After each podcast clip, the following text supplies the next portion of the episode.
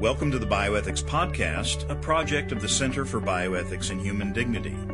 I'm Ben Mitchell, Director of the Center for Bioethics and Human Dignity, and in this edition of the Bioethics Podcast, CBHD consultant on neuroethics, William P. Cheshire Jr., MD, continues with the fourth installment in his Gray Matters series with an essay entitled Glimpsing the Gray Marble. First, though, final registration is coming to a close for CBHD's 14th annual conference on bioethics, Bioethics Nexus, the future of healthcare, science, and humanity. Speakers this year include Dr. Alvin Plantinga from the University of Notre Dame, Dr. Christina Bieber Lake from Wheaton College, O. Carter Snead from the University of Notre Dame Law School, Dr. Brent Waters from Garrett Evangelical Theological Seminary, Dr. David Prentice from the Family Research Council, and Dr. Christopher Hook from the Mayo Clinic.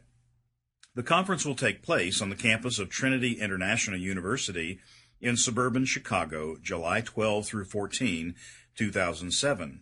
In addition, we would encourage you to take advantage of the opportunity for earning academic and continuing education credit.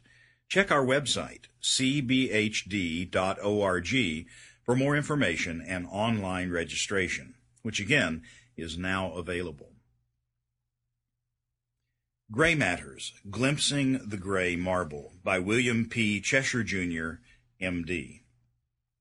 Quiet as an eye blink clicked the camera shutter from the window of Apollo 17. Astronauts Cernan, Evans, and Schmitt on December 7, 1972 captured the first clear and fully illuminated image of Earth ever taken from space. This historic and widely circulated blue marble photograph of our fragile globe, depicted in vibrant blue, green, and white and suspended in the vast blackness of silent space, has stirred the imagination of a generation. Having glimpsed the earth as a whole, the way we think about our world is forever changed. Now we've seen the blue marble and recognize it as our common home. Viewed from space, no political, military, racial, or linguistic divisions disrupt its contours. Planet Earth is one world and a shared habitat. All who dwell on the geologic wrinkles of its rotating topography belong to a global community. Earth is also a special home. No other known planet's surface temperature is so finely tuned that water can exist in its threefold phases of ice, liquid, and gas.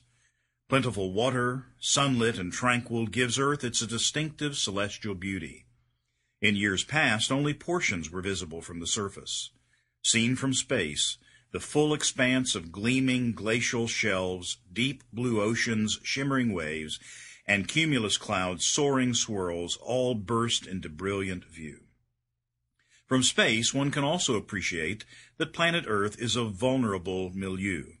Its life-giving atmosphere delicately clings to the globe as a thin rim insulating its surface from the void beyond. Rivers flow as tiny, bright trickles. Mossy forests' margins dwindle. Fertile plains extend to finite borders. Natural resources that seem from the surface perspective to stretch as far as the eye can see are from the vantage point of space precious and limited and not to be taken for granted. The awe-inspiring blue marble image fosters a sense of shared responsibility. Another historic image acquired from an orbiting perspective is transforming our mental view of human nature. 1972 was also the year that Hounsfield and Cormack invented computed tomography, CT, for which they were later awarded the Nobel Prize. Its first medical application was to acquire images of the human brain. The patient undergoing a CT scan lies motionless on a table within a donut-shaped tube, while a beam-emitting X-ray tube and corresponding detector rapidly encircle the body, gathering a series of images from sequential angular positions. In this way, the CT generates cross-sectional representations or slices of human anatomy. CT provided the first clear and anatomically detailed images of the living human brain. All the gyral folds of gray matter previously hidden beneath the skull have come into splendid view, arrayed in shades of digital gray on a computer display. This gray marble image of the human brain is increasingly capturing the imagination of humanity. Images of the human brain now abound in a world that ponders what neuroscience is revealing about the three pounds of neural tissue that reflects on the origin and purpose of itself and the universe. Whereas there is one image bearing the name blue marble corresponding to the one earth, there are in medical clinics worldwide multitudes of gray marble images representing just a fraction of the billions of people inhabiting the earth. Gray marble images lack sufficient detail to show individual particularities and do not distinguish among differences in gender, ethnicity, language, or nationality. The gray marble is thus a fitting portrait of our shared human cognitive nature. Yet we also know that each brain is biologically and biographically unique and that every person is special. Viewed as a whole, a number of features of gray marble stand out. The frontal, temporal, parietal, and occipital lobes are not physically disconnected as are earthly continents, but merge one into another. While each cortical area has its own specific function, brain regions are also integrated and interactive. The dynamic behavior of widely distributed neural fields compose the neural correlates of consciousness. This intangible quality of self-awareness still eludes full explanation by neuroscience. For the subjective and spiritual aspects of life encounter a dimension of reality as imperceptible to empirical investigation as is wind to the camera. Words like clouds briefly outline their direction and then fade away. Within the brain, streams of thought meander through unanticipated contemplative terrain. Seasons of passion and lassitude come and go. Ideas sail the seas of surging neurochemistry while emotions keep their curious ebb and flow. Within this paradoxical seat of human intelligence coexists the potential for stormy anger and gracious kindness and at each extreme of polarized debate lie accretions of icy obstinacy. The blue marble has aroused an ethic of ecology concerned with the responsible use and preservation of Earth's natural resources. Environmental awareness extends also to the brain, for it matters what kind of thoughts we choose to fill our brains with. Wrapped within the gray marble is a world of ideas. Just as planet Earth is home to complex ecosystems hosting amazing diversity of life not easily visible from space, the brain is far more complex and subtle than whole brain imaging studies can represent. The gray marble is emblematic of interconnectedness. Each of its 100 billion neurons has on average 3,000 synaptic connections with other neurons. Some individual neurons receive as many as 150,000 contacts. A cubic millimeter of cerebral cortex contains about a billion synapses. When disease severs those connections and neurons fail to communicate with one another, the brain functions poorly. Visualizing the brain as a whole evokes an understanding of intelligence consisting of a variety of cognitive functions combined into a community of thoughts. The brain is a unit, though it's made up of many parts, and though all its capacities are many, they form one mind. Hence, when reason conflicts with intuition in grappling with an ethical dilemma, all the brain's resources are needed to discover wisdom.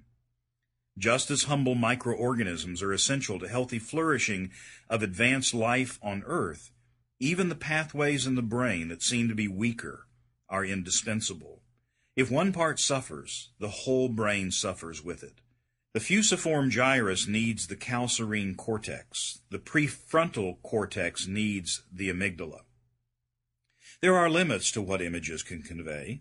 Although digital technologies are reconstructing images of the earth and of the brain in progressively finer detail, it must be remembered that just as pictures of Earth from space detect only its surface, images of the brain visualize only its material nature. Moreover, at any given time, the blue marble is only half a picture of planet Earth. The brain, too, has its bright side and its dark side. These wondrous marble images are reminders that the earth, its inhabitants, and minds are gifts and not things of our own making. How their images are rendered, whether dull or vivid, affirming or dismissive, cynical or hopeful, will shape how our culture thinks about human cognitive nature from its tenuous beginning to its earthly end. Through scans, we perceive the gray matter as a mirror dimly. Nevertheless, the human mind, open to the light of truth, shines with rainbows of understanding, thanksgiving, and blessing. The full potential of the human mind can be realized once the brain is full of the knowledge of the Lord as the waters cover the sea. That was Glimpsing the Gray Marble by William P. Cheshire, Jr., MD. Dr. Cheshire is consultant on neuroethics for the Center for Bioethics and Human Dignity and associate professor of neurology at the Mayo Clinic in Jacksonville, Florida. The views expressed herein are Dr. Cheshire's and do not necessarily reflect the positions of Mayo Clinic or Mayo Foundation USA. This article originally appeared in Ethics and Medicine, an international journal of bioethics, volume 23, issue 2, summer 2007. The text of this article, with references, is posted at cbhd.org. The Bioethics Podcast is a project of the Center for Bioethics and Human Dignity. The Center for Bioethics and Human Dignity is a nonprofit 501c3 organization exploring the nexus of biomedicine, biotechnology, and our common humanity. Our website, cbhd.org, has a wealth of materials on a wide range of bioethical issues.